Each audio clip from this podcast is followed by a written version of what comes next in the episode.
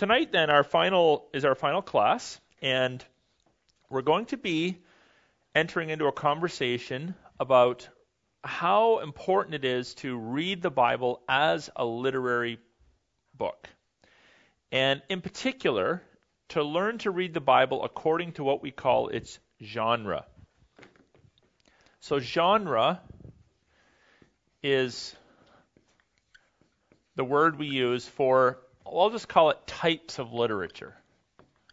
So, types of literature. I'll use some examples from um, uh, just daily life. So, a news newspaper. Uh, and we have something called an email now. An email. We could even say a text message. Uh, a novel. A love letter. And we could keep going on, but these are common ones.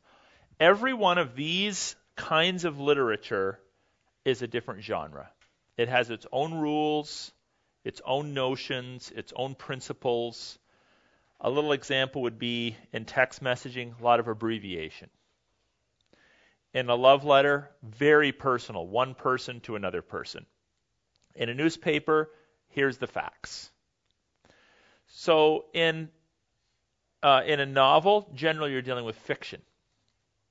So in the English language, we have these genres and many, many, many more. And we read them all differently. But here's the thing we're, we're normally not conscious of that. We just know. We, you know intuitively to read a love letter differently than a newspaper. You intuitively know to read a science textbook differently than a history textbook. Well, in the, in the Bible, even though we call it the Bible, that's one word, the Bible, not the Bibles, there are 66 different books. And each of those books is falls into a literary genre. Now there's not 66 different kinds of genre, but there's at least a dozen or so. So as you're reading the Bible, instead of reading everything with the same notions, you need to learn to read the Bible as literature. So tonight, if we were doing this for like 10 weeks, I would I could do like two a night, two a night, two a night. But we're just going to look at two of the most common, commonly used genre among people who are just reading the Bible for personal benefit or for Bible study. We're going to look at how to how to interpret parables and how to interpret proverbs. And if you want to look at how to interpret epistles and how to interpret apocalyptic literature and poetry and psalm, I would really recommend you read uh, this, the relevant sections in the Fee and Stuart book that I recommended. Okay. So the Bible contains uh, different types of literature known as genre. Each genre has its own interpretive rules that must be applied to interpret the text properly. And I've listed some there. Uh, parable proverb, narrative, that's another genre, Acts, no, we call it the book of Acts, but the book of Acts is actually its own genre, especially out of the New Testament books. Gospel, go, we talk about the gospel, the heart of the gospel is the message, but gospel is actually a kind of literature too. There are other gospels outside of the Bible. Now, what I mean, what I don't mean by that is other sources of salvation. But if you if I use the word gospel as a genre, all the other gospels that they dig up, the gospel of Judas and the gospel of this guy and that guy, are they're in the same genre. They're in the category of literature called gospel. And then there's apocalyptic. So that's the visionary stuff you'll see in Matthew 7 to 12 and in Revelation in particular. And in Ezekiel, a little bit in Ezekiel. Uh, Psalms, that's its own genre, and we have a, a, book in our Bible called the Psalms. Wisdom literature, so for biblical purposes, that would include uh, books like Job, Song of Solomon, uh, Proverbs, and then Proverbs has also a subgenre. Certain Psalms would also fall into that category, and Ecclesiastes. Those are wisdom literature. They're, they're, they communicate okay, this wise, wise old sage who's lived a long life, very knowledgeable, very made a lot of mistakes, a lot of uh, good choices, And he's the, the imagery you're supposed to have when you're reading wisdom literature is like you're you're on the floor, uh, you're a bunch of little kids, and the wise old man comes in with his long white beard and his cane, and he sits in his rocking chair and pulls up his little Scottish tartan, and he begins to speak. And he speaks words of wisdom and experience. That's how wisdom literature comes through. And then prophecy, which is a combination of policing the past and pointing to the future. So those are some different literary genres. We're going to look at, to get us going, interpreting parables. Now we know that the parables, parabolic, we call it, literature in the Bible is found predominantly in what books? The Gospels Matthew, Mark, Luke, and John. So while the Gospels is a genre, the Gospels have subgenres in them. They have parable, they have some songs, like Mary's song or Mary's prayer. So they have some, and they also have some apocalyptic. So we have genre that sometimes says subgenres in it. Now, if you look at the synoptic gospels, the synoptic gospels are what three books? Okay, Matthew, Mark, and Luke. Why don't we include John in the synoptic gospels? What makes John a little different than Matthew, Mark, and Luke?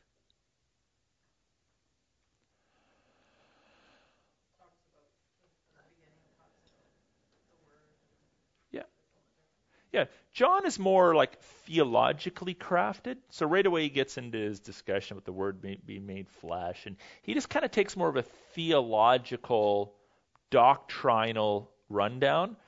Matthew, Mark, and Luke tend to be more historically oriented. They start with who Jesus is, his family lineage, his birth, and kind of work through it almost not quite, but chronologically. They're more uh, biographical. Whereas John has more of a theological flavor. And we also call them the synoptics because Matthew, Mark, and Luke tell many of the same episodes that the other two tell. So the synoptic gospels, if you read Matthew, Mark, and Luke, and you look at Jesus' teaching within the synoptics, of course, not all of it is Jesus' teaching. There's some commentary by the writer, Matthew, Mark, or Luke. But about one third of Jesus' teachings in the Gospels comes to us in the form of parable. So that means we should probably know a little bit about parable, because if you're reading about Jesus, he speaks a lot in parables. The, the word parabole is uh, a Greek word. Um, so parabole, those are the English letters. And this occurs 50 times in the New Testament. So we're just looking at the definition of the word. This is obviously the word from which we get parable. It can mean uh, a type, a figure, or an illustration, but essentially it's referring to comparison. So intrinsic to the word parable is the idea of comparison. Something is being, again, speaking in general generalities, when you're reading a parable, you're being told something and it's a comparison to something else. This is very important when we're when we're reading parable. Uh, other passages, they're just telling you something, but in parable, they're telling you something, and it is com- being compared to something else. So, what is the something else? That's what we want to arrive at. Due to their nature, parables have been perhaps perhaps the most misinterpreted form of literature in the Bible, maybe next to Revelation. Revelation's been played around with a lot. Maybe next to Revelation, parable has been hugely abused. And what often happens, especially with the parables where Jesus doesn't tell it and then tell you what it means, people make up their own meaning. And even men like St. Augustine, which we often speak well of, came up with some crazy, fanciful explanations uh, very allegorical interpretations of the parables that I would say even one of our junior high students would pick out as pretty erroneous if they were listening to it preached that way in a church sermon. Like very fanciful stuff. So we need to be a little bit careful then how we handle parables. It can't just mean whatever you want it to mean. So what is the purpose and the nature of parables then? Well, here's uh, four points I'd like to present. The first is is that parables, this is very key, are earthy I'm not necessarily using the word earthly, as in carnal or something, but earthy stories with a heavenly meaning. Why, why do you think I'm calling them earthy? What are some common elements that you'll see in parables? Earthy elements. Everyday life. So, what, what kinds of everyday life do you see in the parables? Farming, especially in an agrarian culture, that's a common one. Business negotiations, yep. Pardon me? Okay, cleaning, sweeping. Yeah, laborers. A lot of social uh, commentary. You got the widow, you got the rich man, you got the servants, you got the landowners. A lot of social cons- contracts that are spoken of. Um, anything else? Um, sometimes you'll have animal life referenced or seeds or plants, but they have a heavenly meaning attached to them. And when we mean heavenly, we don't mean stuff that's only relevant in heaven, but there's a spiritual meaning attached to these earthly stories. So Jesus starts with everyday experiences. So a common thread then in the parables is that they use everyday experiences to draw parallels to kingdom truths. Jesus' teaching is largely about the kingdom of God. This is a very important clue for your ability to understand the New Testament as a whole, and in fact, in some ways, the whole of the Bible. If you learn the kingdom language of the Bible, you start to think of Jesus as a king. You start to think of Jesus' uh, kingly reign, or God's kingly reign through the theocracy that we know as Israel and all of its pluses and minuses. We see Jesus coming, all of his emphasis on the kingdom of God, even in his crucifixion, the, the symbolism of the robe, the symbolism of the, the crown of thorns, the irony there, um, the, uh, the, the, the sort of the what we call the now, but not yet aspects to the kingdom of God how there's a sense in which Jesus inaugurated the kingdom of God in his ministry, but there's also futuristic dimensions to it. If you start to think about all those kingdom type elements, it, it really brings the whole New Testament to life and provides um, a, a center to the Bible, an overarching theme that kind of pulls it all together uh, in the Bible. Uh, so he's talking about kingdom truths using uh, earthly everyday experiences. Sometimes, and I think we mentioned this a week or two ago, sometimes the parables are designed to hide truth. From who?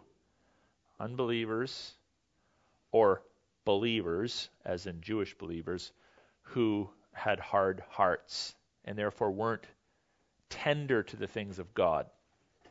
And you, an example of that would be Mark chapter 4, verses 11 to 12. So, why, why did Jesus sometimes withdraw truth from unbelievers? To confirm their ignorance. This is very important, to confirm their ignorance. Now, one could say there's a damnable element to that too. But the problem with the Pharisees and the Sadducees and the chief priests is they were know it alls. They were arrogant, which is like the ultimate irony when it comes to spirituality in any religion, by the way.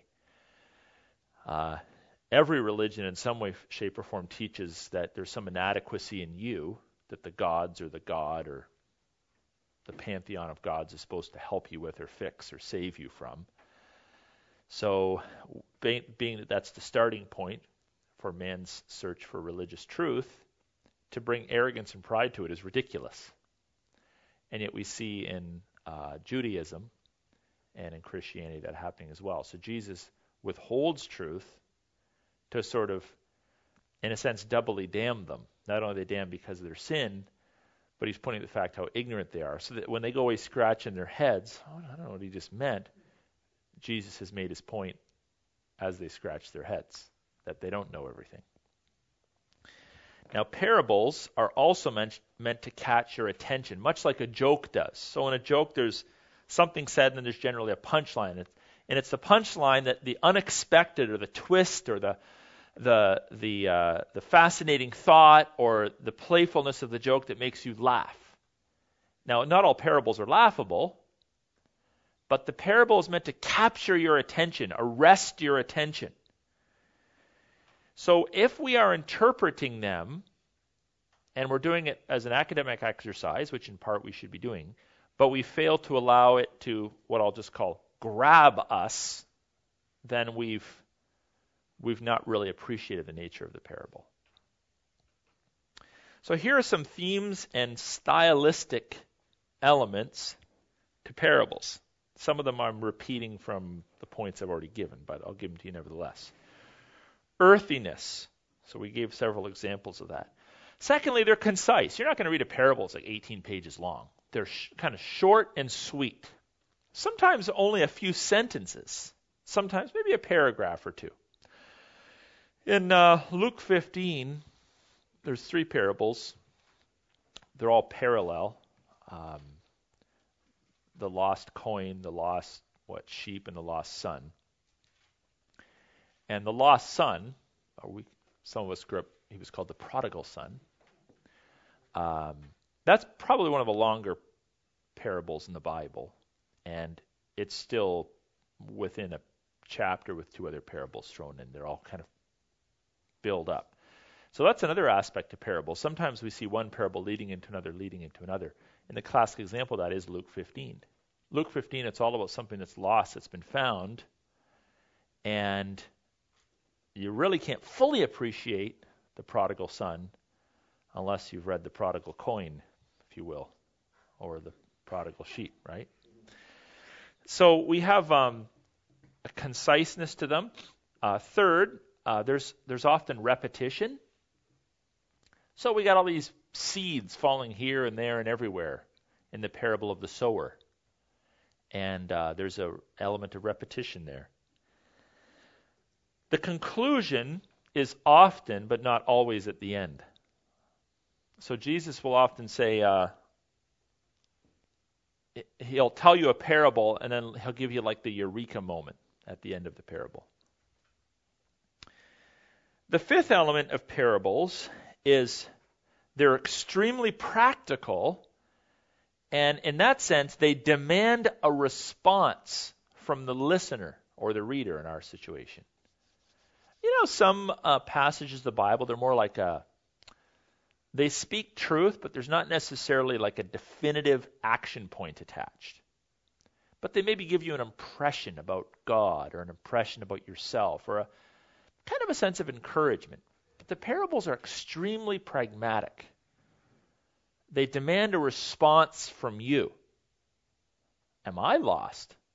Have I rebelled against God? Am I the guy running the other direction? Um, which seed am I? You know, am I receptive to hear God's word. So they, they're very practical. This is why they're very useful for teaching to kids, adults. They're great. You can teach them to believers, unbelievers, because they demand a response. They very much g- grab hold of you. There is a focus in, I don't know if I'm going to say all, although if I said all, I wouldn't feel I'd be misspeaking. Most, if not all, of the parables on God's rule or God's kingdom somehow. Implied or explicit, God owns you is an idea that often comes through, if not always comes through in the parables. Then we have um, an emphasis on ethics. So I've shared this many, many times. For some of you, this is an old hat, but if it's new to any of you and helpful or a good reminder, I'll share it again. So, Christianity, okay? What holds up Christianity? So, what we often speak of, this is not Xing Jesus out, this is the first letter in his name, okay? Xmas is Christian, okay? It's from Jesus' name. So, Christianity, um, we have the three elements. This means God's Word. So, we talk about theology, well, that means content. Okay? So, content of faith is one of the legs that holds up our faith. We have to have the content right. These are in no particular order. Um, I'll put, just for the sake of the drawing, I'll put the next one over here. Then we have apologetics. What's apologetics? Okay, so this is the defense. Always be prepared to give an answer to anyone who asks you for a reason for the hope that you have, but do so with gentleness and respect. That was, that was Peter's message to the church. So the content of the faith, the defense of the faith, heart and head. Peter brings that together nicely. Give an answer to the hope. Answer is a head word, and hope is a heart word. Method, gentleness, and respect. So, theology, we've got to have good content, we've got to have a good defense, and the third leg is what? We call it ethics. Now, ethics, the word ethics in modern day conversation has often been reduced to what do you think about capital punishment? What do you think about just war? What's your theory on war? What's your theory on um, reproductive ethics, uh, reproductive technology? So it's often sort of like the cerebral practicalities of our faith. But in actual fact, the word ethics is simply about the practice of our faith. So the practice of our faith asks all sorts of moral questions. So this is a moral question. You know, is it right to steal? Is it right to gamble? Is it, you know, any moral question falls into here. So for Christianity to be stable, needs good content, proper practice, and needs to be defensible. Now, in the Bible, certain genres tend to dump more information into each of those legs. Certain books are heavily moralistic, and they just give you a lot of practice stuff, a lot of how to's. Others are more uh, defensive, and some are more content oriented in terms of theology. In the parables, they're going to help you in the middle leg. They're heavily oriented towards ethics practice, how to live in relationship to one another and in relationship to God as a citizen of the new kingdom, God's kingdom. And then there's an emphasis on salvation in the parables. There's a call to become a citizen of the kingdom. And several of them uh, really bring that uh, out very loud and clear. One of the questions that is often asked in relationship to parables is the question are they real? Like, was there really a prodigal son? Was there really a widow that Jesus met or knew of that had a coin that she lost and swept her house for? Was there, like, really a guy that was scattering his seeds everywhere and maybe Jesus saw it and took some notes? Uh, are they real? Now, the reason why we like to ask this question is because usually we want to like defend the truthfulness of the Bible. But let me ask you this. Can something be fictional and be true at the same time? Like would it would it be permissible for Jesus to tell a fictional story and for the Bible to still be inerrant? Josh says yes. Everyone else is too nervous. Okay, Don, he's stepping out. Don's stepping. Anybody else want to step out? Okay, Kathy. I would say yes, as long as the genre allows for it. Like if Jesus says, okay, I'm going to tell you a historical fact, and then he tells you fiction, then you have a problem. But if the genre allows for an illustration to be given that may or may not have literally happened in Jesus' eyewit- was an eyewitness to it, there's no problem with that. So the question of the parables real, I'm going to suggest to you, is a moot point. It's an unnecessary question. It doesn't matter. Because whether there was a prodigal son that went through those particular antics or not doesn't negate in any way, shape, or form the parable. Now, that doesn't work with other literature. If the stories of Acts are fictional, we have a big problem because the genre of Acts is history.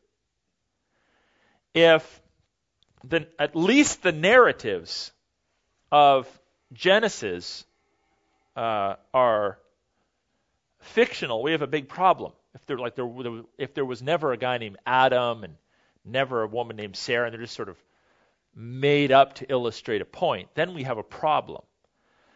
But the nature of parables actually allow for fiction. Now, if you read the parables, what you'll notice is that the basic elements in the parables are probably ones that you've experienced too. So you may not literally have swept your house for a coin, but uh, my son Josiah was scouring through our vehicle tonight because he lost his mother's debit card. Still hasn't found it. Okay? Don't ever send your kid to the bank. He says he l- lost it. Maybe he. If she starts noticing withdrawals. Um, yeah, if he moves out quickly, suddenly makes a big vehicle purchase or something. So um, we we know people who have wandered far from faith. We all know people like that. Now, so when when Jesus is telling, let's say that to use the prodigal son parable, which is one of my favorites, probably one of your favorites too. It's very powerful. Um, a lot of art's been painted on the prodigal son. Uh, for sure, there have been people like the prodigal son, like in very specific ways. But whether there was a guy that literally moved to another country and was eaten in a pig pen or not, that Jesus was thinking of, it doesn't matter to the nature of the parable. So I'm, I'm stressing that because if you're ever challenged as to the historicity of the parables, you don't, you don't need to defend them. It doesn't matter. The, the genre of literature allows for fiction or historicity or a combination of both, and they still are accurate and true, and the Bible is still inerrant.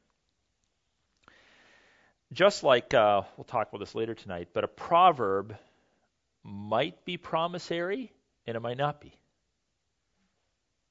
It doesn't have to be a promise in order to function as a proverb. So the the um, you know the proverb, train up a child in the way he should go, and when he's old he will not depart. That's not a promise. And if it is a promise, we have a huge issue. Because I know a lot of very upstanding Christians who've had wayward children through no fault of their own. It's not a promise. Proverbs aren't by definition promises. But if they're preached as promises, well, then you're going to start shipwreck, shipwrecking a lot of people's faith. It's a generality. It's generally true. It's generally true that if you raise up a child according to their bent and the ways of the Lord, they're going to turn out okay. But it's not a, it's it's not a, a lock lockdown promise. I mean, there's a Holy Spirit thing going on there too that you have no control over. And we'll give some examples of that later. Another um, question that's often asked, and these are issues of authenticity, is um, are the are the parables allegories? Well, um, if you skip down to 3c, I, I can't remember exactly how many. I when I did my notes, I took a lot of it out, so it would force you to write things in, but I'm not sure how much information you have. But you have a section called 3c that says allegory. Okay, is there anything under that? Okay, so Here's a definition from Osborne. So, an allegory paints a series of pictures in metaphorical form, all of which combine in a parabolic fashion. Uh, the details have symbolic significance with many different thrusts. So, you don't need to write all that down, but I'm just saying that an allegory is basically okay, think of it as a story, but the character, if there's characters, the characters are sort of symbolic of something else. The um, maybe if there's animals in it, the animals are symbolic of something else. The the uh, the geographical locations are symbolic of something else. Maybe the colors that are mentioned are symbolic of something else. So an allegory is where something is said, usually some sort of a story-like statement, but everything or most of the stuff in it is allegorical. I'll give you an example that I think most of you will understand. The Lord of the Rings books are allegories. Okay, so you have this Christian guy writing them, and I don't know if every single detail has a point of connection, some spiritual or earthly truth, but many of them do. Many, if not most, of the characters or clusters of characters are allegorical. And you sort of catch wind of that because every once in a while you'll see like a little bit of biblical language sneaking in there, like Ancient of Days applied to one of the characters. Or these kinds of like Bible type uh, phrases are slipping into the, the novels. And um, in that sense, one of the, from what I understand, one of the motivations or desires of, of uh, Tolkien was to communicate uh, to children and young people the essence of the basic biblical concepts, but in a way that was sort of cloaked, maybe not so obvious, right? So that the themes of good and evil and the lure of sin and its temptation, its overwhelming power with the ring and all this stuff are all sort of weaved in there. And so the you know the movie makers actually did us a great favor in the last 12 or 13 years in producing those movies because they shape worldviews, they shape consciousness. They bring back into the Western mind ideas of good and evil and triumph and temptation and allurement. But people aren't necessarily fully conscious of that, right? But it still plants seeds. So then the question is, um, if are the parables allegories? Well, um, here's the thing: they are in many respects, but that doesn't permit you then to take them and allegorize them beyond their allegorical form. So if the lost son is in some ways a symbol of spiritually bankrupt people, uh, the allegory is the lost son, the heavenly meaning is the lost sinner. But what you can't do is take the lost son and allegorize him into Hitler or a political figure or a specific person that the text doesn't allow you to uh, to do. So you, just because the the parables are at some points allegorical, you have allegory, but your job is to come up with the non-allegorical meaning. Your job is not to take the allegory and make it into another allegory. Okay, I hope that makes sense to you. But to extract the heavenly meaning or the takeaway truth. Now, obviously, there's degrees of allegory. I mean, some of the um, some of the parables are more allegorical than others, um, and you know, you might have uh, people even named in a parable, for instance or very specific detail that it's you know it's very clear Jesus is talking about this group of people or that group of people. Other times you you might not be so sure. I think he's talking about the Pharisees, but you know maybe he's just talking about spiritually snotty people in general. So just be generally aware of the fa- of the idea that while it might be allegorical, your job is not to allegorize it. It's to try to find the more literal meaning within it. So here's some types of parables. Um, I'll give you four, and then I'll give you some illustrations, uh, some examples of them from the New Testament. So the first type is called a similitude. And uh, Osborne, uh, I'll, I'll, give you three different definitions uh, from three different writers. So Osborne says a similitude do you have similitude, true parable, allegory, and parabolic saying in your notes? Okay, so a similitude is a straightforward comparison with one or more verbs in the present tense, applying a common experience or typical habit to a greater spiritual reality. Linnemann says similitudes find power in their imagery. Fee and Stuart write illustrations that are taken from everyday life that Jesus used to make a point. Let's go to Mark 4.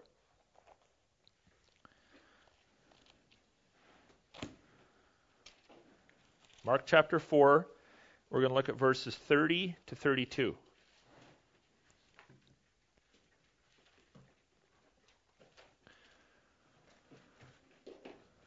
So we're looking for straightforward comparisons here. And he said, With what can we compare? There's that word, right? Parabole, comparison. With what can we compare the kingdom of God? So you're thinking, I want to know what the kingdom of God's about. Well, let me try to help you understand that. With what can we compare the kingdom of God? Or what parable shall we use for? Now, this is a, like a really obvious one. It sets us up, tells us exactly why he's given the parable, and it kind of like defines what a parable is for us. It is like a grain of mustard seed, very small, which when sown on the ground is the smallest of all the seeds of the earth. Yet when it is sown, it grows up and becomes larger than all the garden plants and puts out large branches so that, so that the birds of the air can make nests in its shade. So that's a similitude. Now, what you want to be careful about is how far you press the details. So if Jesus says, the kingdom of God is like a mustard seed which grows into this massive tree, well, he minimally he's communicating something to the effect that the kingdom of God is hidden, maybe not so obvious, but it's on the grow, and it's going to become obvious soon. Something like that. But what you're probably not supposed to do is try to identify the meaning of the branch and the bird and the species of bird and who that bird might be and whether the bird built a nest in it or not or you know whether it's a meat-eating bird or a seed-eating bird then you're sort of take you're maybe looking for stuff that you're not not supposed to be looking for. But minimally small to big. There's something there you got to wrestle with. Let's go to Mark 13 verses 28 to 29. From the fig tree, learn its lesson. Uh, as Soon as its branch becomes tender and puts out its leaves, you know that the summer is near. Now, we all understand this if you have trees in your property, like the, the, the new fresh shoots that come out. They are more tender. They don't have like the, the barky substance. They're, they're usually a little bit darker and they sort of blend in with the rest of the tree after a season or two. But first, they're a little different, they're a little more tender. Uh, so also, so notice the comparison there. So also, when you see these things take place, you know that it is near at the very gates. Well, whatever it is Jesus is talking about, which is something futuristic, he's using an illustration. So you know, you know how you you know that the seasons are changing when you see those new little fresh shoots on a tree. Okay, that's an image you got in your head. It's very earthy. Okay, let me tell you a spiritual truth now. When you see the following signs, you know the end is near. And then the rest of the passage sort of articulates and unpacks that, right? That's a similitude. There's no character in it per se, but it's a like as parable. Then we have a second form of parable, which is called a true parable, or a, you could call it like a full parable. It's it's a little little more fleshed out couple definitions as well for you. Uh, Osborne says it's a narrative employing a particular event in the past tense without direct and obvious comparison. So notice how similitudes tend to be like present tense. True parables tend to be past tense. Like something took place back in the day, and let me tell you about a. Let me use it to create a spiritual truth now. Linnemann says the power of, it's the power of the story that attracts and holds one's attention. Fee Stuart says it's a story, pure and simple, with a beginning and an ending. It has something of a plot to it. Let's go to Luke 10.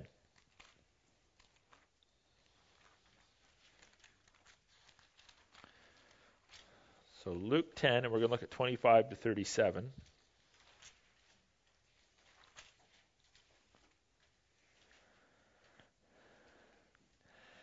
Remember the good old Good Samaritan? Okay.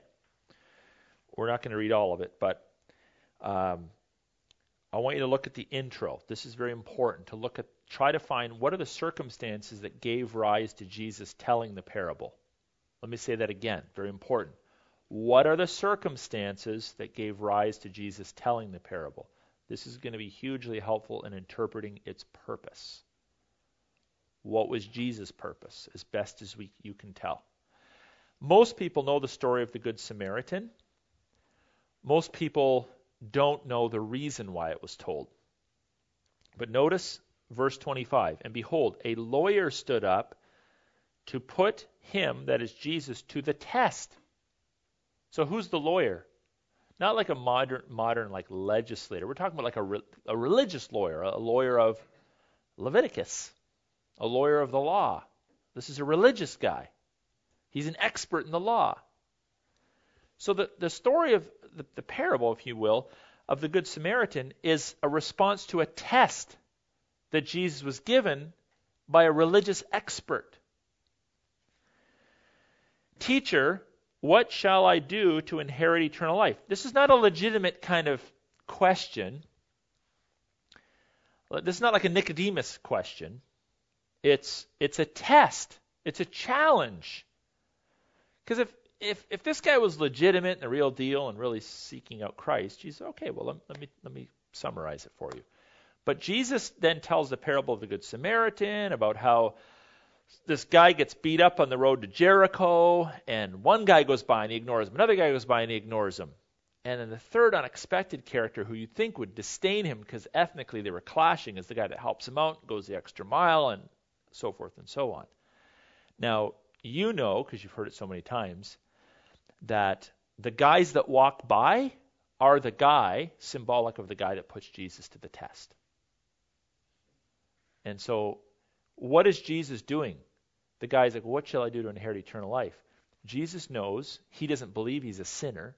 He's righteous. He's puffed up. So instead of directly answering the question, Jesus ingeniously tells a parable to point out that he's a sinner. Because without an under, understanding of sin, there's no reason or possibility for salvation, right? So Jesus tells the parable to um, to make the point. So then in verse 37, Jesus said to him, You go and do likewise. Now, this is not a gospel of works, but if you look at the whole context, it's not, oh, you want to inherit eternal life? Just go help people on the side of the road. Read the whole, think about what's going on. Think about, if you will, the psychology of the conversation.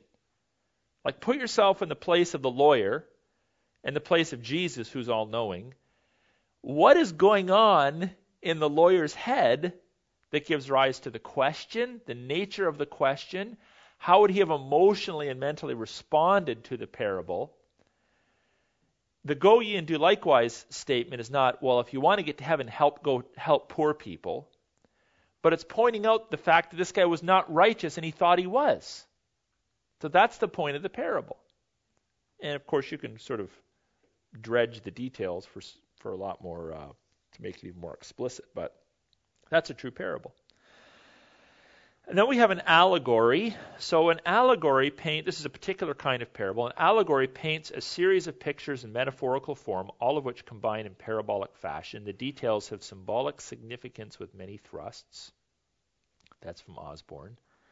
Now, interestingly, if you read the Fee and Stuart book, they actually don't like the terminology allegory and they sort of reject it as a category unto itself, but I'm comfortable uh, speaking of par- certain parables as allegories. So if you look at uh, Matthew chapter 22, um,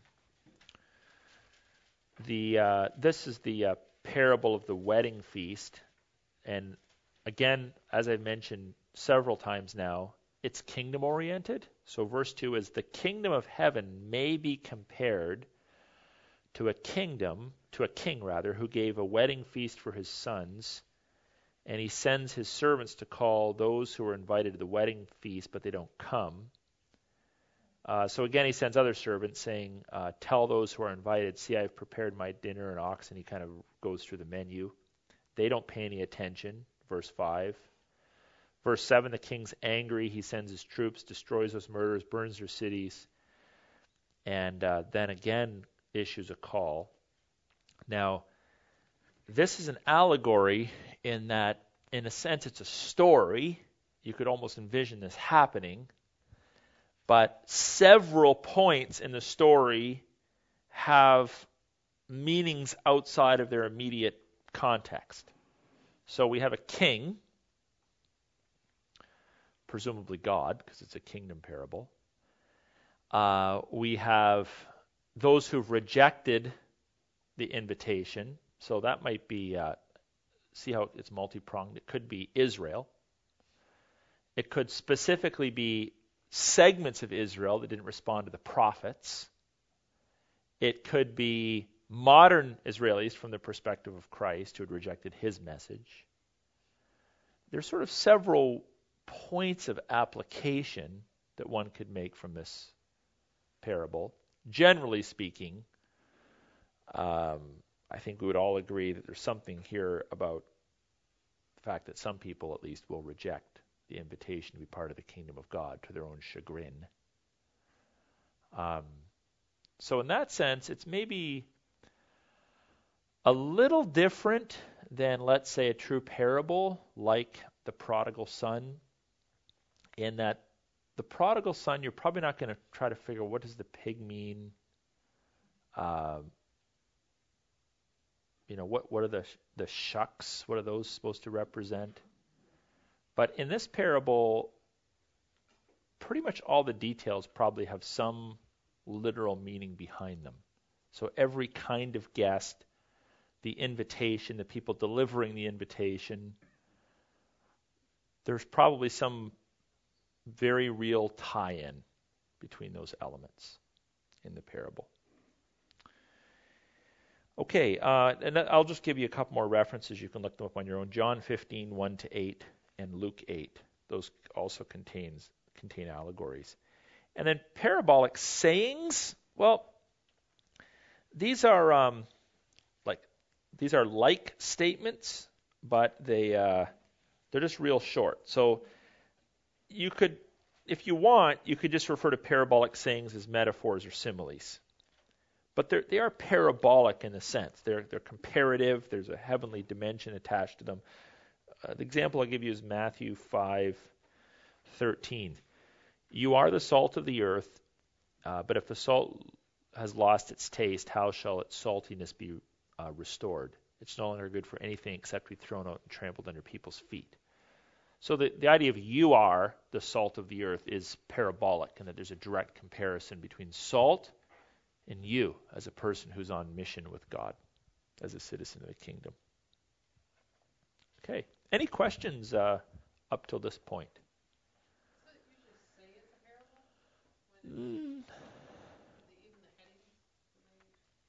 Well, the headings are added, right?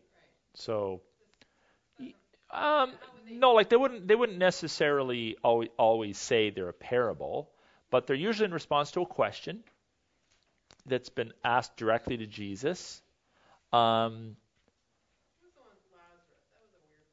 yeah.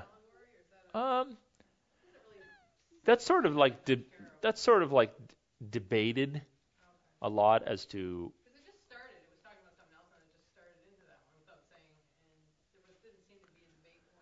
Yeah, some some commentators believe that's parabolic. I I tend to think it's probably not, um, because it's unique in that it identifies a person by name. It tends to be quite specific in its language. It's it's more of like a historical recall. But generally, like a, a parable will start off with some question and some statement to the effect of, uh, you know, the kingdom, the kingdom of God is like, or some statement that implies Jesus is trying to communicate a kingdom truth. And if you look at the elements we've looked at so far, it'll contain one or more of those elements, earthiness, the the tie-in. You'll just, you'll sort of know it. You'll sort of know it when you read it. They are distinct. They do sort of stand out. Another thing you look for in um, parables is uh, characters and themes. I think this is kind of fun to think about.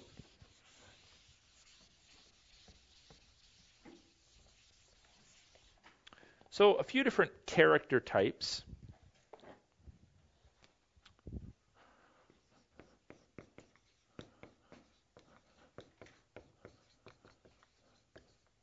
Now, just to kind of get you thinking along these lines, I'll give you uh, two biblical names um, David.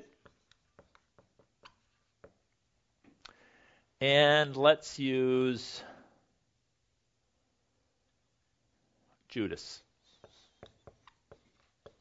Okay, this is like the guy that's like, for lack of a better way of putting it, 90% bad and 10% good.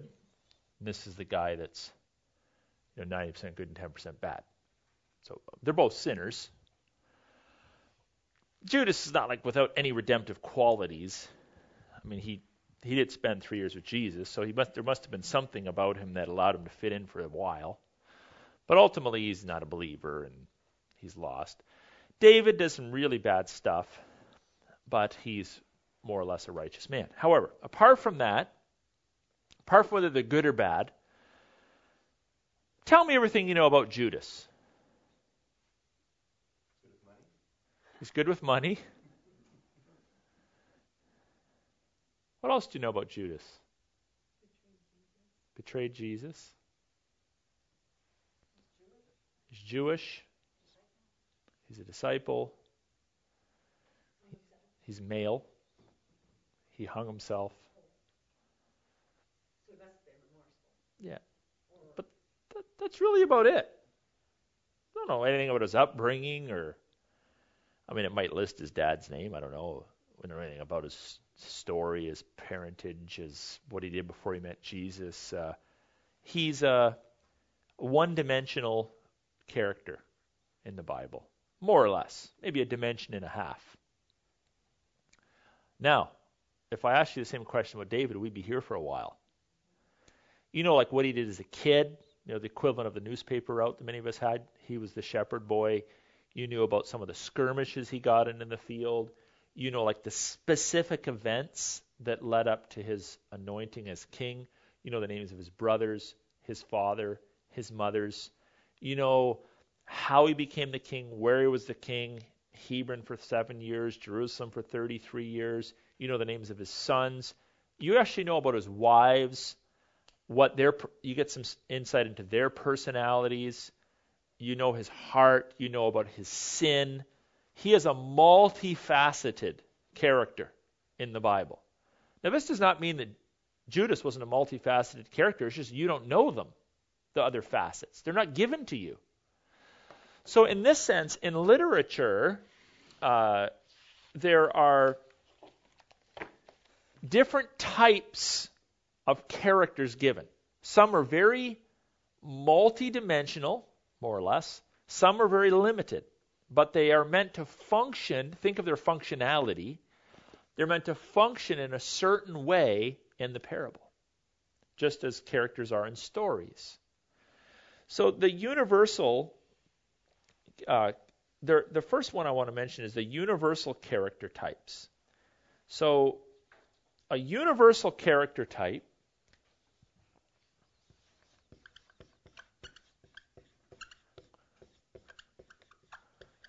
is a character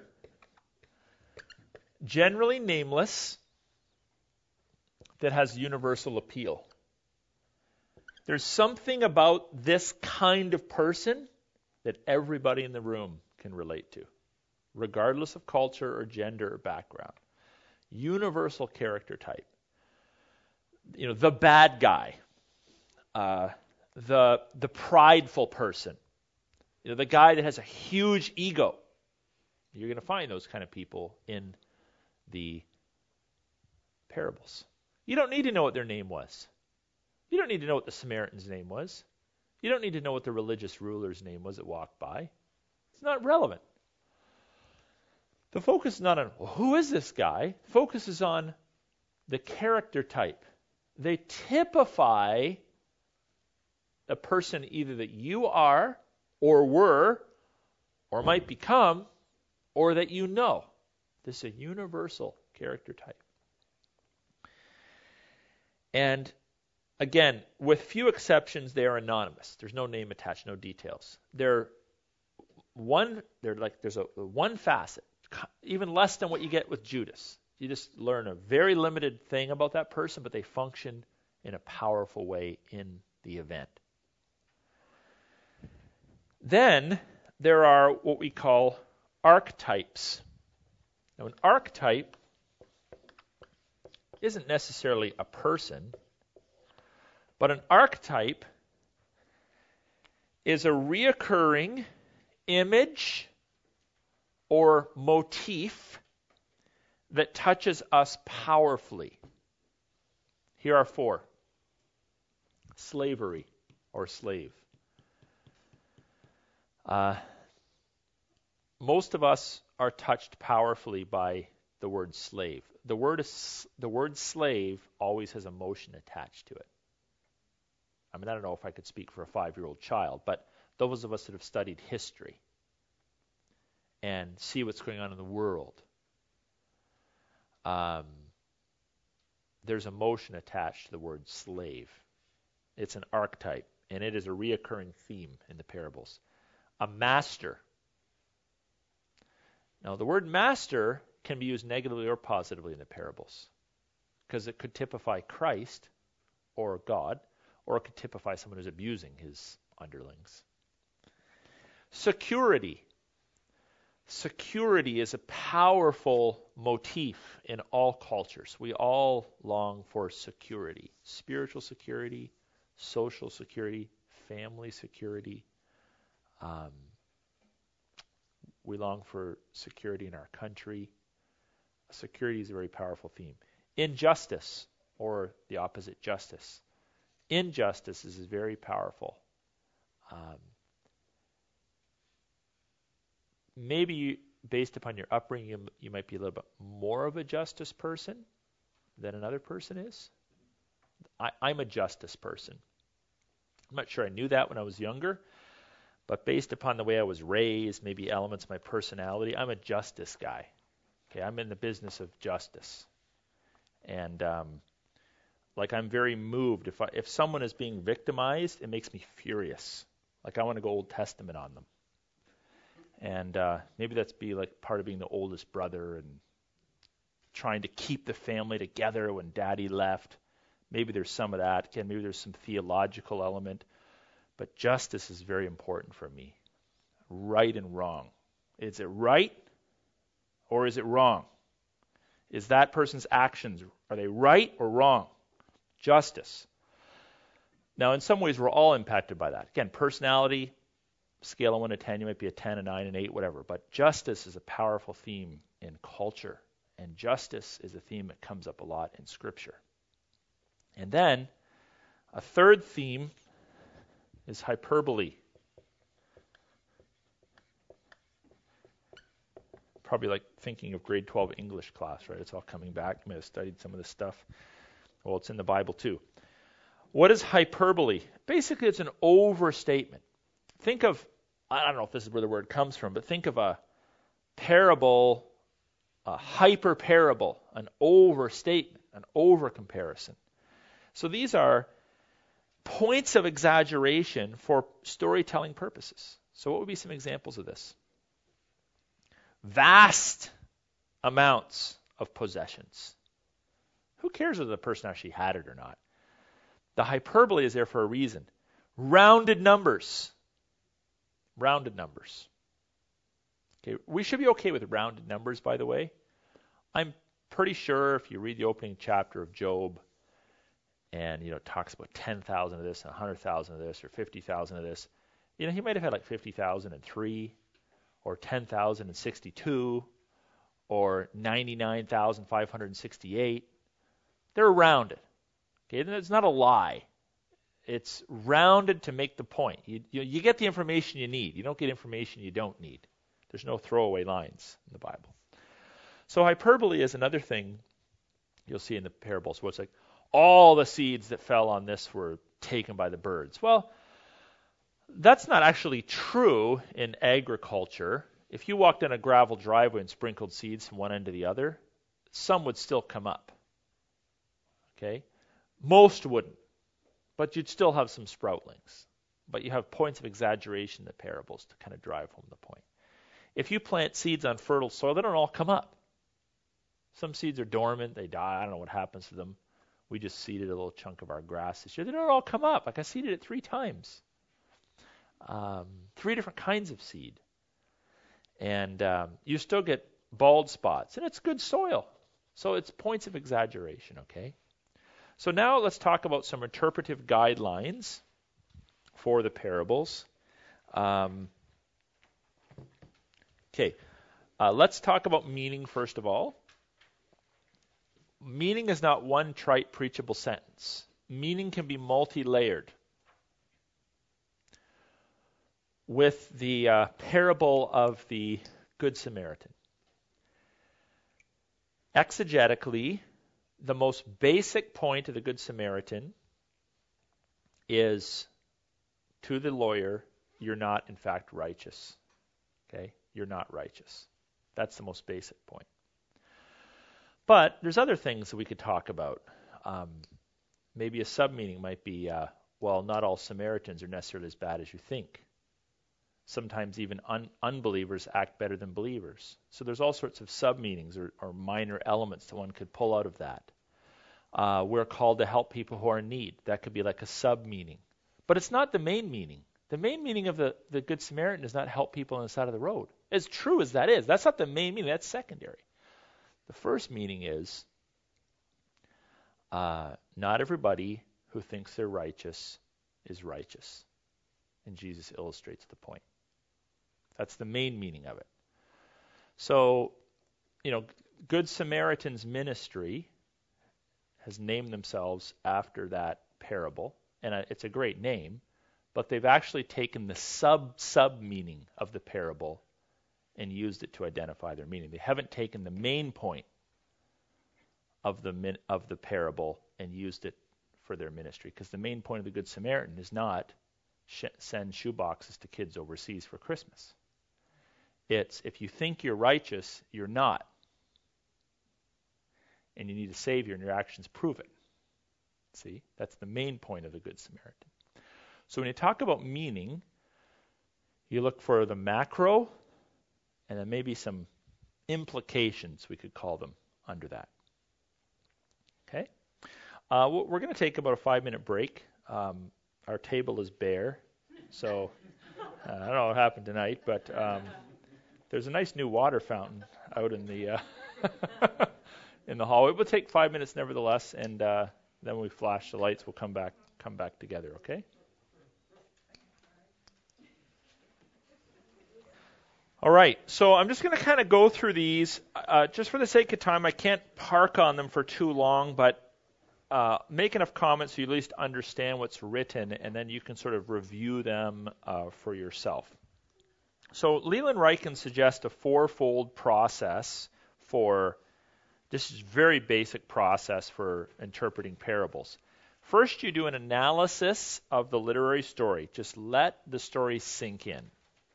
Read it, maybe reread it, internalize it. I'm sure we all know the difference between reading something and comprehending it and reading something and not comprehending it. Oftentimes we don't comprehend because we don't read in a focused way. We all have a little ADD in us. And reading it in a focused way um, is very important. If it's hard for you, just read it, reread it, reread it. Generally, if you kind of punish yourself by making yourself read it over and over again, eventually you'll actually be paying attention to it, I find. Then, secondly, interpret the symbolic details. Examine the context. Remember, context, context, context. Anything in the context that's going to help you to understand clues to the characters, the events, what Jesus is trying to communicate. Third, determine the theme. Okay, utilizing or themes. U- use the interpretive step ladder we've discussed and try to find like what's its placement in the pa- chapter, what's its placement in the book, what's the theme of the book, what's the overall message of the book. That's going to be helpful. And then when you talk about application, try to find, try to identify in a sentence or two, application then, application now. Application then, application now. Some further points. Context will determine with, whether the details have spiritual significance or they're just there to add color. Do you understand the difference? Like, are they significant or they sort of make the story interesting? So the, the mustard seed and the tree, probably like the birds and the branches, this is just like color. It's added to sort of fill out the account. Or could there be a significant message to Uh, you know, the number of t- pigs that the prodigal son is feeding. Probably not.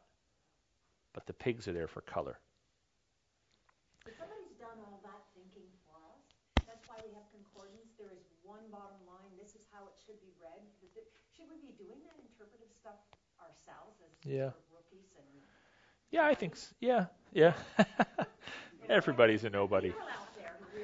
Everybody's a nobody. Oh, yeah. Everybody's a nobody and everybody's a somebody. Yeah. Um, yeah, I mean that's. I think you asked me that question one other time with regard to the scripture in general, which is a very broad question, and that is, really, you could ask the question, why study the Bible when someone out there has already studied every element of it themselves? Um, well, first of all, we, we, we, we would require people to study every other subject. Um, you go to school and you relearn the math longhand. You just go get a calculator, but you relearn it longhand. You relearn the intricacies of things you'll never use, or most of us will never use, details of grammar that the average person probably isn't going to ever use again. Um, a lot of theories and detailed information that, again, isn't necessarily um, necessary for all of us. And but we teach, we generally teach subjects in academia to as many people as possible, so that gener- most people have a broad knowledge of the subject, and some will rise to the surface and become teachers and propagators of the information. So uh, as language changes, culture changes, books are no longer published, information needs to be retaught, passed on. So, just from an academic perspective, it's important for us to reteach and restudy and learn those techniques and tools so that those skill sets aren't lost in time. Um, but on a spiritual level, there is a sense in which we need to become self feeders. Um, because when I stand before God, I, I cannot say, well, I was told this by a guy with his PhD, or that's what my pastor said, or that's what my preacher said, or that's what I read in a book. I will stand before God by myself and give account for the things I believe. And uh, therefore, I want in my spirit and conscience to, you know, as best as I can within our limited lifespan and time constraints, to know why I know what I know and to be able to defend it. I can also say there's an apologetic dimension. So when we talk about the third leg of apologetics, the more we study the Bible, this part connects with this part, and this part connects with this part, and as you know the parts, the whole becomes uh, comes into view. In apologetics, you may not have an unbelieving friend say, Defend to me the nature of literary parables. But they may ask you a question that three steps back, an understanding of parables will help you to answer that question. So the broader your knowledge of the Bible, the more the other parts come into view, and the more you're able to defend Scripture. And another thing, Nancy, I think there's something to be said for the eureka moment when you discover it for yourself.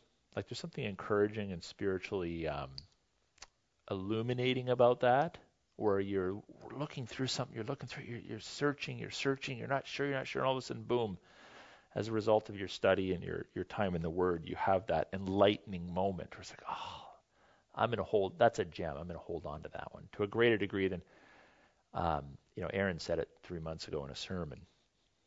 So I think there's several benefits to self-study it's a good thing to um, read what seasoned Christians read, but like like with uh, like almost anything, um, you're going to have several interpretations based upon a lot of different assumptions and a lot of different backgrounds and um, you want to make sure you've done some of that work for yourself because the assumptions you bring to the text may be very different than the assumptions that some guy writing a book you're reading brings to the text. So.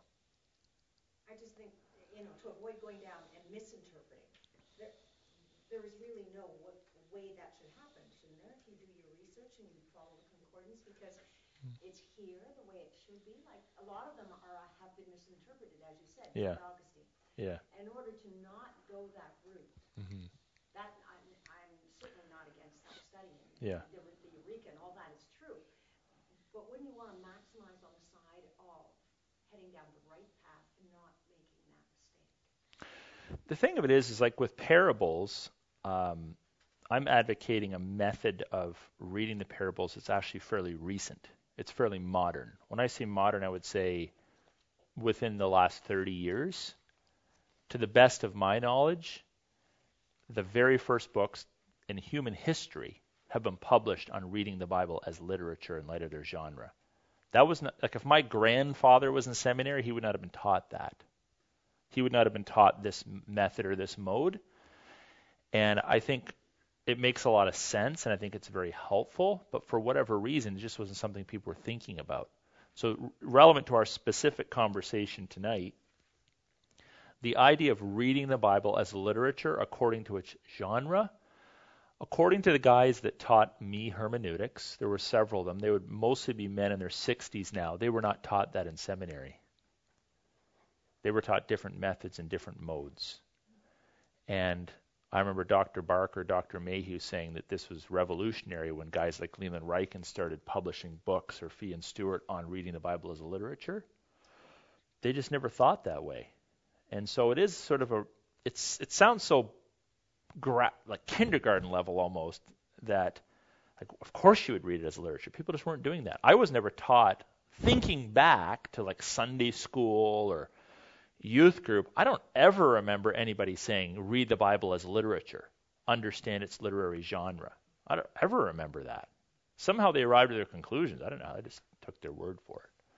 So we are teaching some stuff that uh, is relatively new um, in hermeneutics and biblical interpretation. So, yep. I don't know if anybody else wants to add to it. I mean, anybody else got a better answer than me? You're welcome to share it. We're asking the Bible to study it and be approved by what we study. Mm. We're commanded to, so I guess, I mean, you're right, I could look at a Concord and find out exactly what this person says or that person says, but I, end of the day, I want to know that what I've studied is also on the right path, and I'm learning the same things that they're, I'm coming to the same conclusions that they are as well, Mm. because I'm studying it for myself and seeing Mhm. the same things. Mm-hmm. Yeah. I think the process of study is sometimes more important, or other times equally important, or pretty close to as important as the outcomes or the result. There's just something about going through it and understanding it, and kind of it can be very affirmatory or confirmatory. So. So just a few more points then. Um, context, you're going to want to look at those.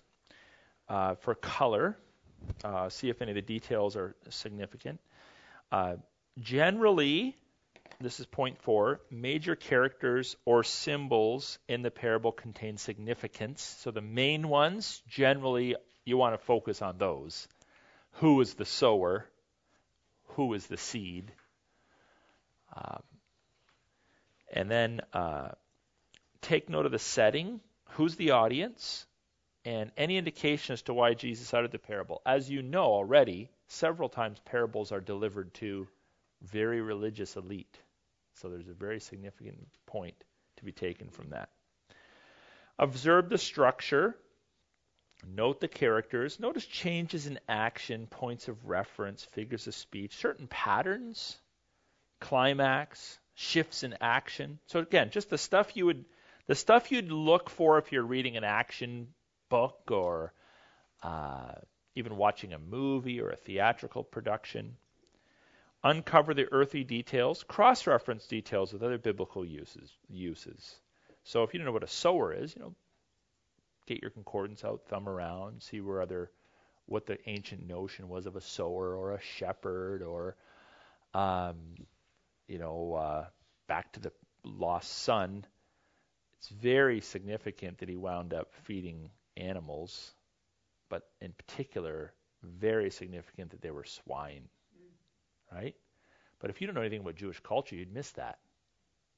Well, what's the difference between if he's mucking around there or feeding chickens in a hen house? Try to understand the historical background. um, another point that's been brought out just as an example in the parable of the prodigal son is the imagery of the father running. You've probably heard this preached that um, it may be the only instance in Scripture where God is portrayed as running. And it would apparently have been very rare for a Jewish patriarch to run anywhere. There were no Jewish joggers. They were like over 50. Um, part of your dignity, your respect, your poise was not to run. You just don't run. I mean, you're man in charge. And so for that father to be portrayed as running as a Jewish man, and then doubly for that father to portray God, there's some significance in that. But that's a historical thing, because in our culture, look outside, you see a guy that's seven years old running, you'd be like, hey, way to go. You wouldn't think he's, he wouldn't lose stature. You'd think that was kind of neat. Uh, eighth, determine the point of the parable. So look for clues within and without, especially at the beginning or the end. So the beginning will often tell you, or the after story will tell you. And when I mean the beginning, I'm talking about those statements. The kingdom of God is like. Well, that tells you something about what he's trying to say. Relate the points to the overall teaching of the book. So I'm just suggesting in broad strokes. Matthew focuses on Christ as king, so you're probably going to get more kingly parables there. Luke or sorry, Mark focuses on Christ as Savior, so you're going to get some Savior uh, parables there. Uh, Luke tends to focus on Jesus as the divine Son, so you're going to get maybe some parables that reinforce that. John focuses on the deity of Christ, that Jesus is God, so you're going to get some maybe some deity type uh, parables there. Don't base major doctrines on parables alone, so that's your cautionary, my cautionary note you don't start denominations on your interpretation of a parable. You don't build major doctrines off of parables. Uh, they can buttress major doctrines taken from epistles or commandment scripture, but be very careful. Apply the central truths to modern life. If you can apply some of the peripheral secondary ones, do that too. Remember my discussion, the primary, the secondary. And then when you teach and preach them, try to teach or preach them as a whole unit rather than like in, in epistle you can kind of go verse by verse in parable you can go scene by scene character by character but you generally don't go line by line because one line sort of has to be understood against the last line so you, you preach it more like in a story like not necessarily in a story like way but with a story like mindset sort of going back and forth through it pulling out the thoughts and focusing on the major themes. Okay. So that's uh, that's our talk about parables. Any comments or questions you have about parables you'd like to ask before we move into a little discussion on proverbs? All right. Proverbs. This is a very important conversation to have, if for no other reason than people often interpret proverbs as promises, and they are not. They are not promises. Write that down like in bold. If you got a highlighter, put a highlighter through it, underline it, circle it, put stars. They're not promises. If they are promises, the Bible is full of errors and lies. Because we could go through the we could go through the parables or proverbs and show many examples the guy says this is the case, and we know it's not, at least all the time. So, what are Proverbs then? Well, they're not fortune cookies either. Sometimes people think of Proverbs as fortune cookies. Find my fortune there. Now, some fortune cookies are proverbial, right? They have like a proverbial meaning to them. But um, most of them just kind of make you laugh because they're kind of silly. They're almost like almost, they try to come across as more prophetic, if you will. So, a proverb then is a short, general, memorable statement. Short, general, memorable statement.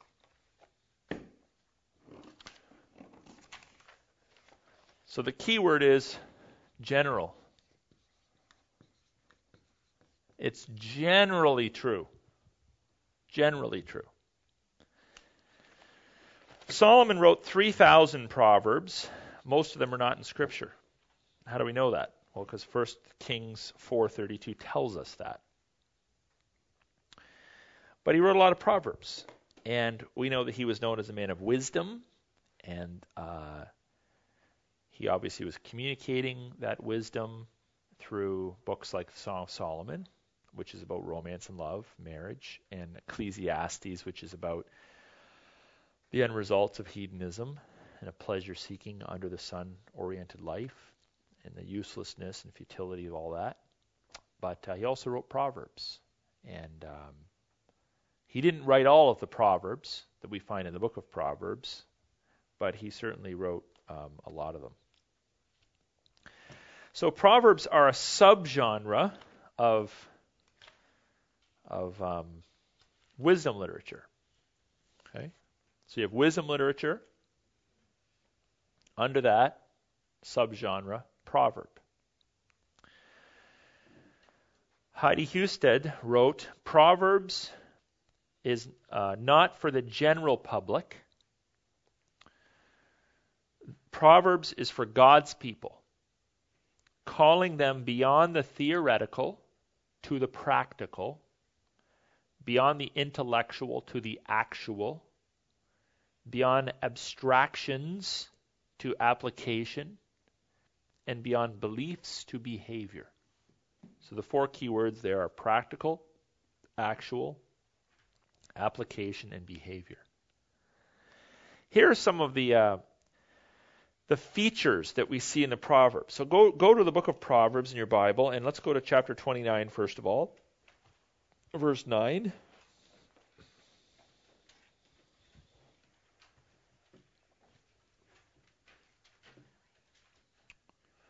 And if someone would like to read that, that'd be fine with me.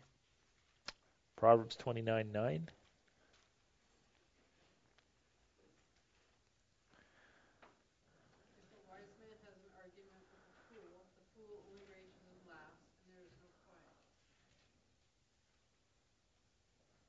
Can you picture it? Um, put that into your own words. What's he communicating there? And why? Okay, because you look like one. In the Proverbs, by the way, you'll have uh, the word fool come up over and over again. And uh, uh, it is minimally symbolic of someone who rejects God. Um, attached to that, a person who does not live wisely, kind of lives a futile life. So he's the the, the fool is um, an archetype, a reoccurring theme or image in the uh, Proverbs. And when you when you read Proverbs like that, now if you're just kind of reading them all like chapter by chapter, it's very difficult to read the Proverbs like in large chunks. You sort of got to read them, think a little bit, read them, think a little bit, and when you read this one, you're sort of supposed to visualize it. And in this sense, the Proverbs are supposed to be memorable and striking, or striking and memorable to you. Because they're supposed to recall to your mind situations that you've had like that. So the first thing I want to uh, uh, stress is that they're striking and memorable. The second thing is that there is simplicity to them. They're simple, but they're also kind of profound observations. So go to Proverbs 28:1. And again, I'll have you guys read these. Proverbs 28:1.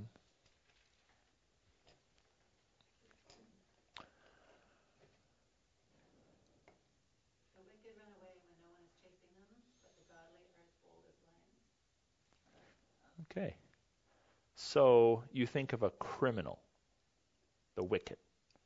He's always looking over his shoulder. He's you know sleeps with a gun under his pillow. He's got bodyguards. He's never really at peace, and you know he dies ultimately in a hail of bullets in some dark alley. That's kind of the, you know, the the stereotype. Um, if you're wicked, there's no real peace attached to that. And human history testifies to that. But the righteous are bold. There, there's a sense of boldness which flows from peace, too. You're as bold as a lion. Now, in some ways, that is an extremely simple observation. You don't have to be a rocket scientist to come up with that. But it's also profound. And the thing that most people like about the Proverbs is it has both of that. It's like, wow, why didn't I think of that? Or, yeah, I, I knew that. I know that's true.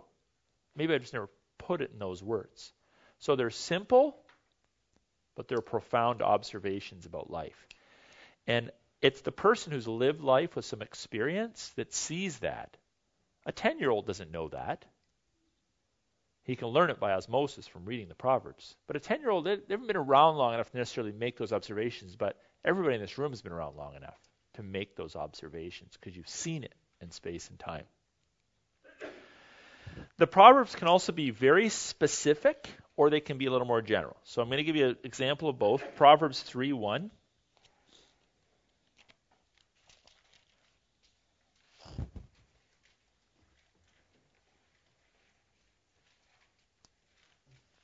My son, do not forget my teaching, so that your heart keep my commandments. And then uh, 1821. Death and life are in the power of the tongue, and those who fall and those who love it Uh,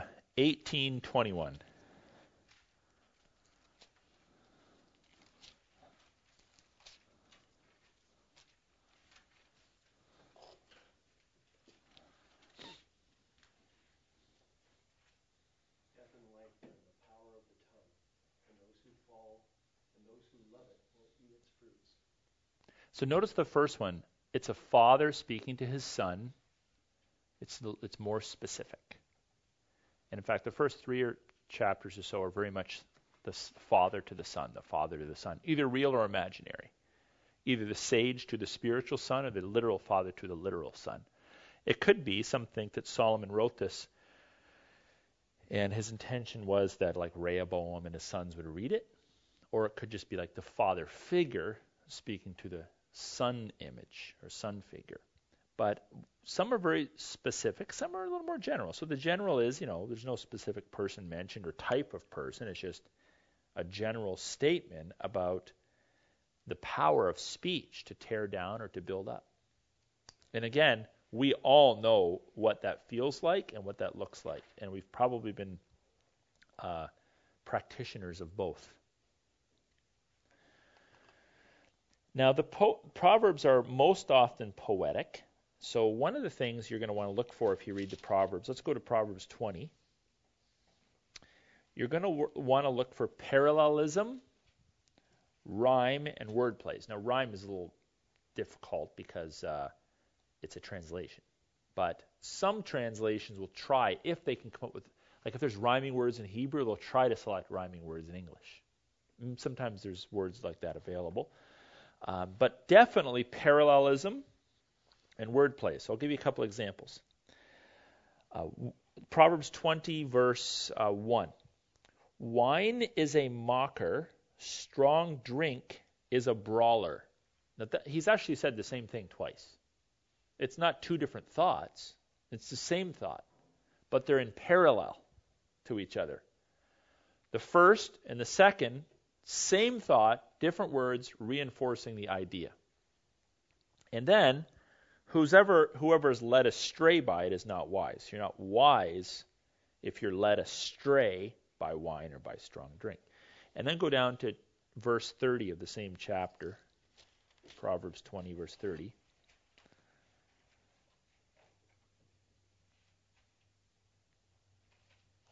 And as you're reading it, pay attention to the first line and then the second line. So whoever has it, you can go ahead and read that for us.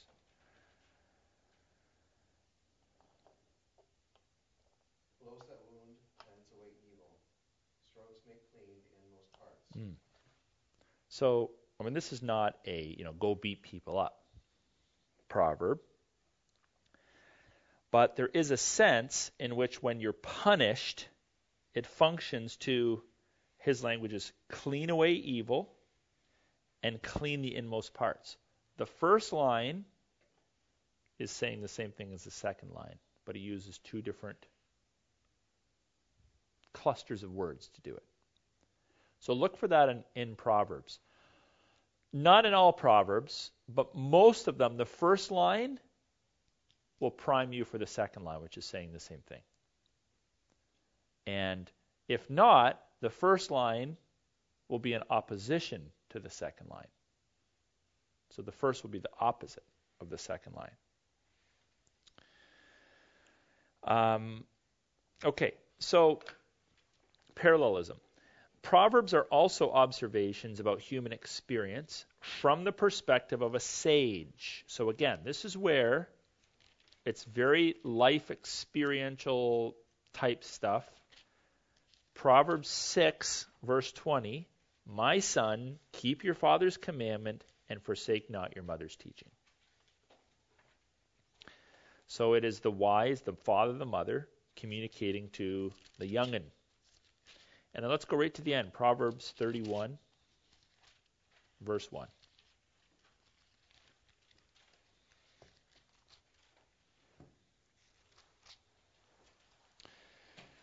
How does it begin?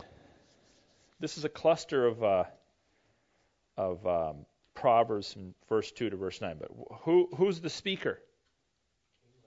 Okay, King Lemuel. And where did he get this information from? His mom. Notice Susie was very quick to mention that. His mom. Okay. So his mom is speaking to him as the seasoned sage into his life. And he listened, and now he's recalling, probably later in life, what he learned from his mother. So the Proverbs are like if you want to learn, learn from someone else's mistakes and observations and experiences rather than going to the school of hard knocks yourself, which is what most of humanity tends to do. But that's why the Proverbs are designed to make you wise. Um, just one other thing, you'll also notice like uh, uh, just some neat literary techniques or devices in the in the Proverbs. So go to Proverbs 30 and um, verse 21. Under three things the earth trembles, under four it cannot bear up. Now, you're not supposed to be focused, what are the three, what are the four, why is the three, why are the four? It's what comes after three? Four. So there's like an, inc- an increase, a moving upward of intensity. That's how those numbers function. Or go down to uh, verse 24. Four things on earth are small, but they are exceedingly wise. And then he lists ants, rock badgers, honey, and lizards. And then notice verse 29. Three things that are that are stately in their tread. Four are stately in their stride. These numbers are just sort of kind of take you up, take you down, take you up, take you down. They're just little little techniques that the writer used to sort of draw your eye and draw your attention in. They're not to be made a lot of, but they're nevertheless there. Again, in the Proverbs, you're going to just a few other general observations. Lots of emphasis on on the uh, the fool and the wise person. Uh, the fool, uh, chapter 30, verse 20. This is the way of the adulteress. She eats and wipes her mouth and says, "I have done no wrong." That's foolishness. A Person can be an adulteress and they don't really care. They don't even get it. There's no conviction there. She's the stereotypical fool. And if you go through, you'll see over and over again those kinds of people. Uh, chapter 29, verse 11. A fool gives full vent to his spirit, but a wise man quietly holds it back. Almost the kind of thing you'd expect from some, uh, you know, wise Buddhist sage. And get this, okay? This is interesting. Most of the Proverbs, most of the Proverbs, because they're so practical and so obvious and so common sense, could be restated in almost any religion because they are so common sense. And I, I just, you know, was kind of thinking about this on the fly, but might not be a bad place to take someone who you're trying to introduce to Christianity to draw like some common connections to show the applicability, the wisdom behind the Christian faith. Maybe a nice starting point. Do a little study in the Proverbs, show them the richness of it, how practical it is. Because most people are going to go, yeah, yeah, yeah, that, that makes sense. Yeah, yeah, that makes sense.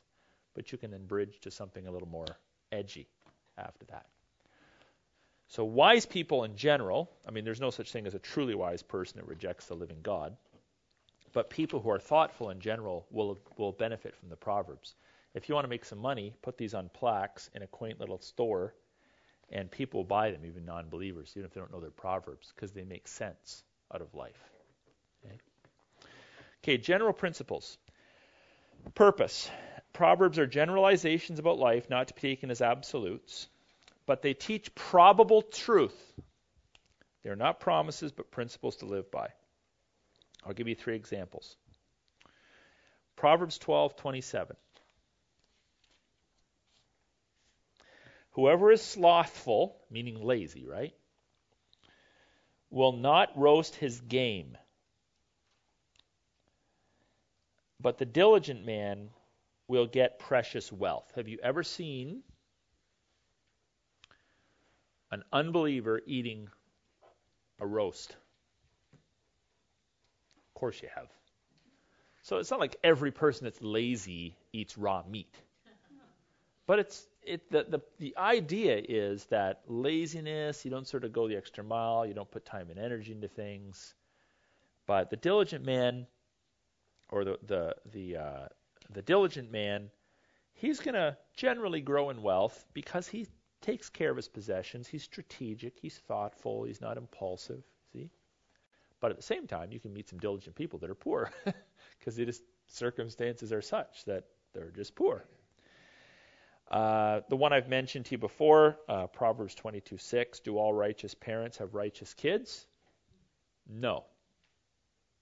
If you're a righteous parent, and you're blessed with righteous kids, hey, awesome. But there's no guarantees. In fact, the guy that wrote this had an unrighteous son. Uh, Proverbs 28, verse 18. Whoever walks in integrity will be delivered, but he who is crooked in his ways will suddenly fall. Well, are all righteous people safe? No. Okay, they are killed, they're murdered, they're subject to other people's whims and aggression, and even in ancient times. But generally speaking, generally speaking, people that get murdered are connected somehow to organized crime or foolish people or hang with the wrong people or they're involved in a series of broken relationships or on and on and on and on. There's usually a connection. Most people get murdered by someone they know, even in the country of Canada. Most. Very rarely does someone get murdered by a stranger.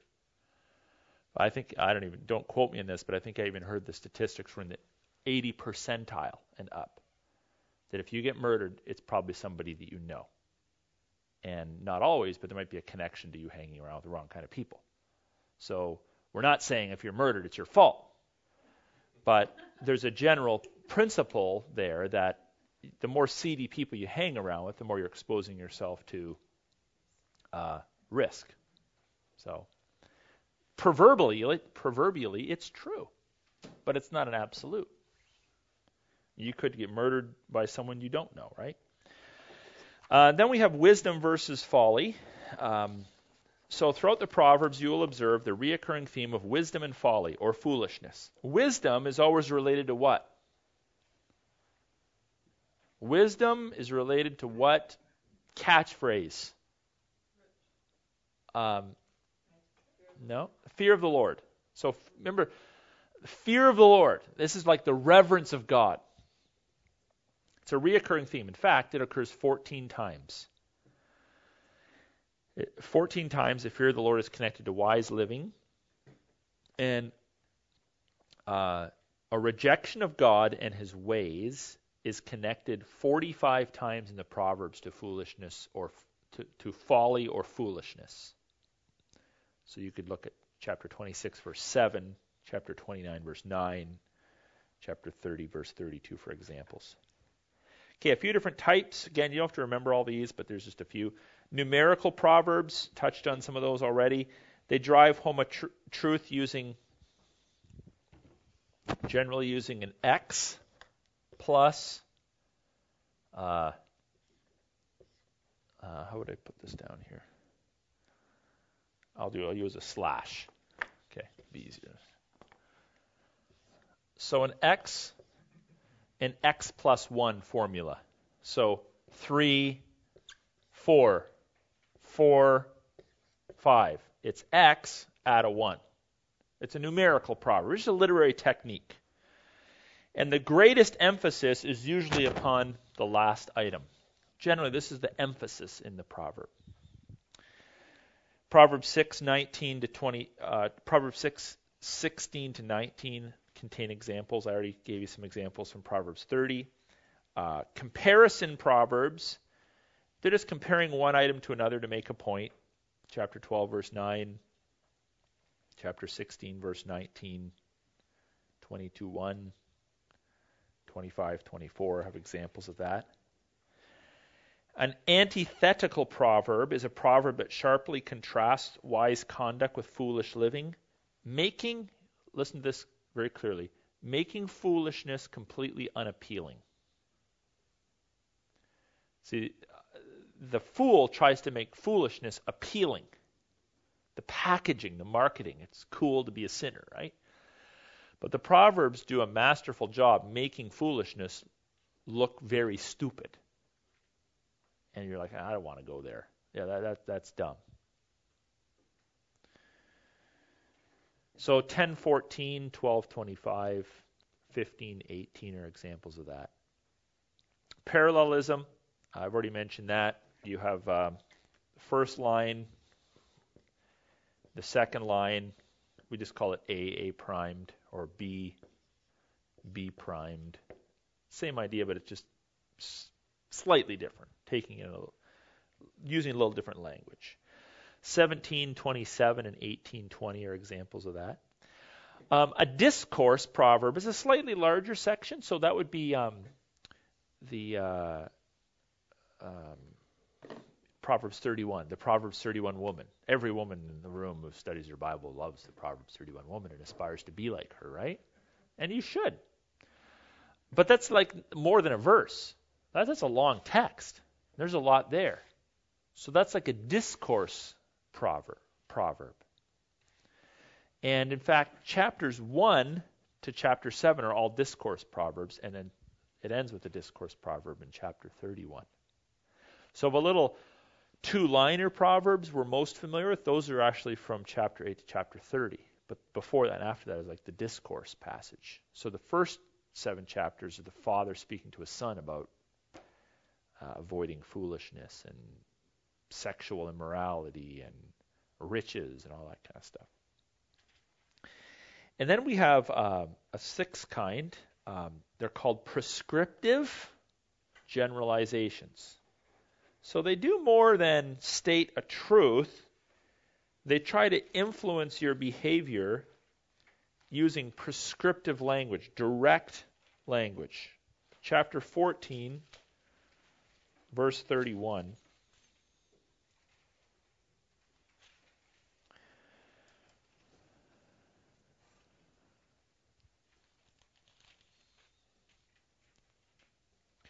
Whoever oppresses a poor man insults his maker, but he who is generous to the needy honors him. Not only does it make a, a general, not only does it um, make general statements, but it tries to influence your behavior by showing you the curses or the rewards of those two actions. Again, you don't have to remember all these descriptions, but it'll help you to read the Proverbs maybe with a little more focus. You'll look for those kinds of things in the Proverbs. And then descriptive generalizations are some Proverbs that state a truth with no direct uh, application given. Uh, chapter 12, verse 5. The thoughts of the righteous are just, the counsels of the wicked are deceitful. But it doesn't tell you what to do with that. You're just supposed to think about it. And another example is chapter 11, verse 24. So, interpretive guidelines. Remember that they are meant to teach probable truth. They are not legal guarantees. So pro- think probability, not legal guarantees. Secondly, they do they do not deny, they do not deny exceptions. Number 3, they they must not be interpreted by Western standards, or we could just say modern standards. Um, many need to be, we'll just use the word translated, into modern practices in order to be understood. So when you're teaching them, if there's culturally loaded material in them, or here's another thing references to animals that existed back then that don't exist today or they're not in our culture. You got to sort of translate them if you're teaching them out. Because there's a there's cultural I don't want to say baggage, but there's cultural nuances to them that are very specific. You know, Palestine circa 1000 BC that aren't the same as uh, uh, here's an example talks about uh, one proverb, think, about wiping out a bowl and turning it over. We don't do that. We put them in dishwashers. But they would take their bowl, wipe it out, and just turn it over. And then they'd reuse it. You wipe a bowl and turn it over, that's gross. We wouldn't do that. I'm not going to eat at your house. Um, I, have, I, had a friend who used to gross me out. He um, he was one of the most, or he is one of the most. Um, talking about Dan, very uh, very detailed, highly organized um, kind of guy. He actually is a an administrative pastor, like very detailed. Doesn't forget, counts every receipt, you know, retallies it. Uh, so very like every his collar is always like perfectly straight. Every hair is in place. His eyebrows are combed. Like it's just everything, right? But he used to let his dog lick out his bowls, and I just that was just so disgusting to me. And I just I, it didn't even suit his personality. So if you do that, please don't invite me over for dinner or get out paper plates or something.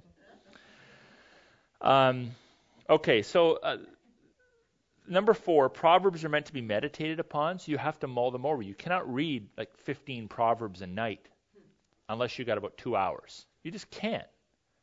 Um, it's been recommended that you, you can read a chapter a night for a month as part of your Bible reading schedule. That might work for like chapters 1 to 7 and chapter 31, but I don't think you can really benefit from a whole chapter of the Proverbs in a night because every one of them requires like 5 to 10 minutes of meditation. So just read little bits. Proverbs are meant to be read as a collection.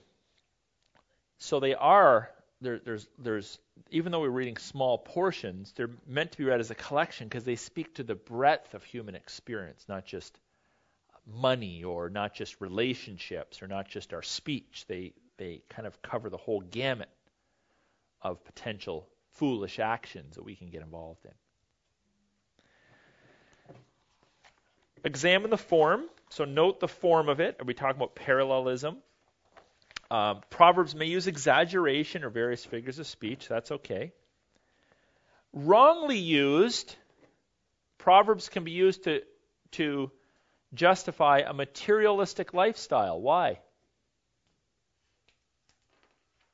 They talk a lot about money, a lot about wealth, storing it up, accumulating it, amassing wealth, uh, making sure your kids get a good inheritance. So they, they can be misunderstood to justify a materialistic lifestyle. That's not their intention. But again, if you don't sort of read them in context, they can be sort of health, wealth, prosperity material. Well, if you do this, this is what's going to happen. If you give to the church, you're going to be rich. If you save it for your kids, God's going to bless you with more money. Well, again, generally speaking, it seems as though when you're generous and giving and sacrificial and careful, generally speaking, it does seem that you increase your economic status over the years, generally speaking. But it's not a promise. You're not guaranteed your paycheck tomorrow. Um, so you got to be really careful you don't read them materialistically. And finally, uh, Proverbs, unlike some other scriptures, it's okay to examine them topically for a partic- to teach or preach or explore a particular issue. So this is a great uh, thing for those of you that may be preparing lessons. Let's say you do want to teach a lesson on finances. Well, You can thumb through the Proverbs and select several Proverbs and here, there, and everywhere that relate specifically to finances, piece them all together, teach through them, observe their styles and forms, and come up with some good proverbial truths that work today. Or you're dealing with a relation, or your topic is relationships. You can have a good lesson plan or sermon or devotional extracting from the Proverbs at different junctures material about relationships. Um, you might be teaching on the use of the mouth and uh, speech and, and language. Again, you can go through it, select the Proverbs from various chapters that relate to those, and teach them topically.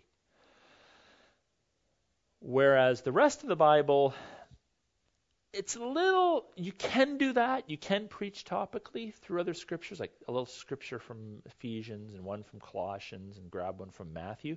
But then you're always sort of running the risk of taking them out of context.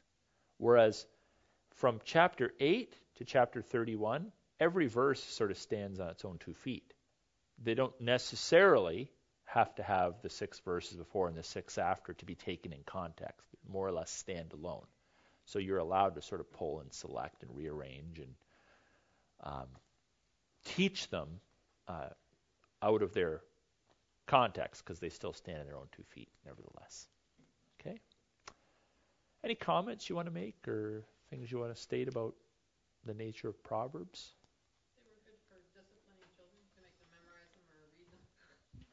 Th- they are, yeah.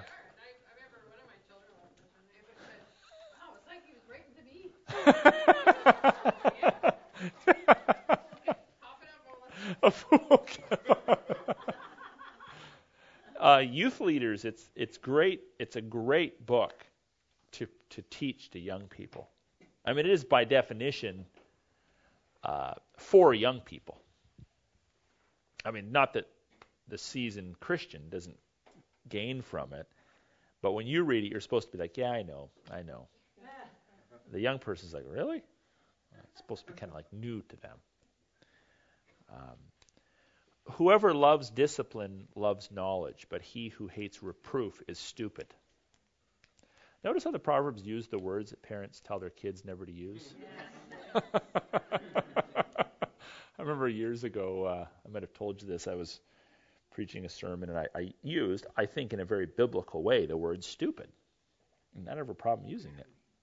But this mom comes up to me after with her little kid and tells, he's got a question for you. Pastor Aaron, why did you say stupid? but uh, it's actually a biblical word. yeah, in context. Yeah. I'm still looking for "you're a stupid idiot." I don't see that one yeah. okay. Uh, just before we leave, here's here's a um, I don't know if you, you might want to share a couple too, but memorable proverbs like a ring, a gold like a gold ring in a pig's snout is a beautiful woman without discretion. That is an interesting proverb. Maybe even somewhat offensive to some people. Um, here's a memorable one, which is, has been uh, uh, kind of debated with regard to the use of alcohol. It is not for kings, O Lemuel. It is not for kings to drink wine, or for rulers to take strong drink, lest they drink and forget what has been decreed and pervert the rights of the afflicted. But give strong drink to one who is perishing, and wine to those who are in bitter distress. Let them drink and forget their pro- uh, poverty and remember their misery no more. There's a lot of. Uh,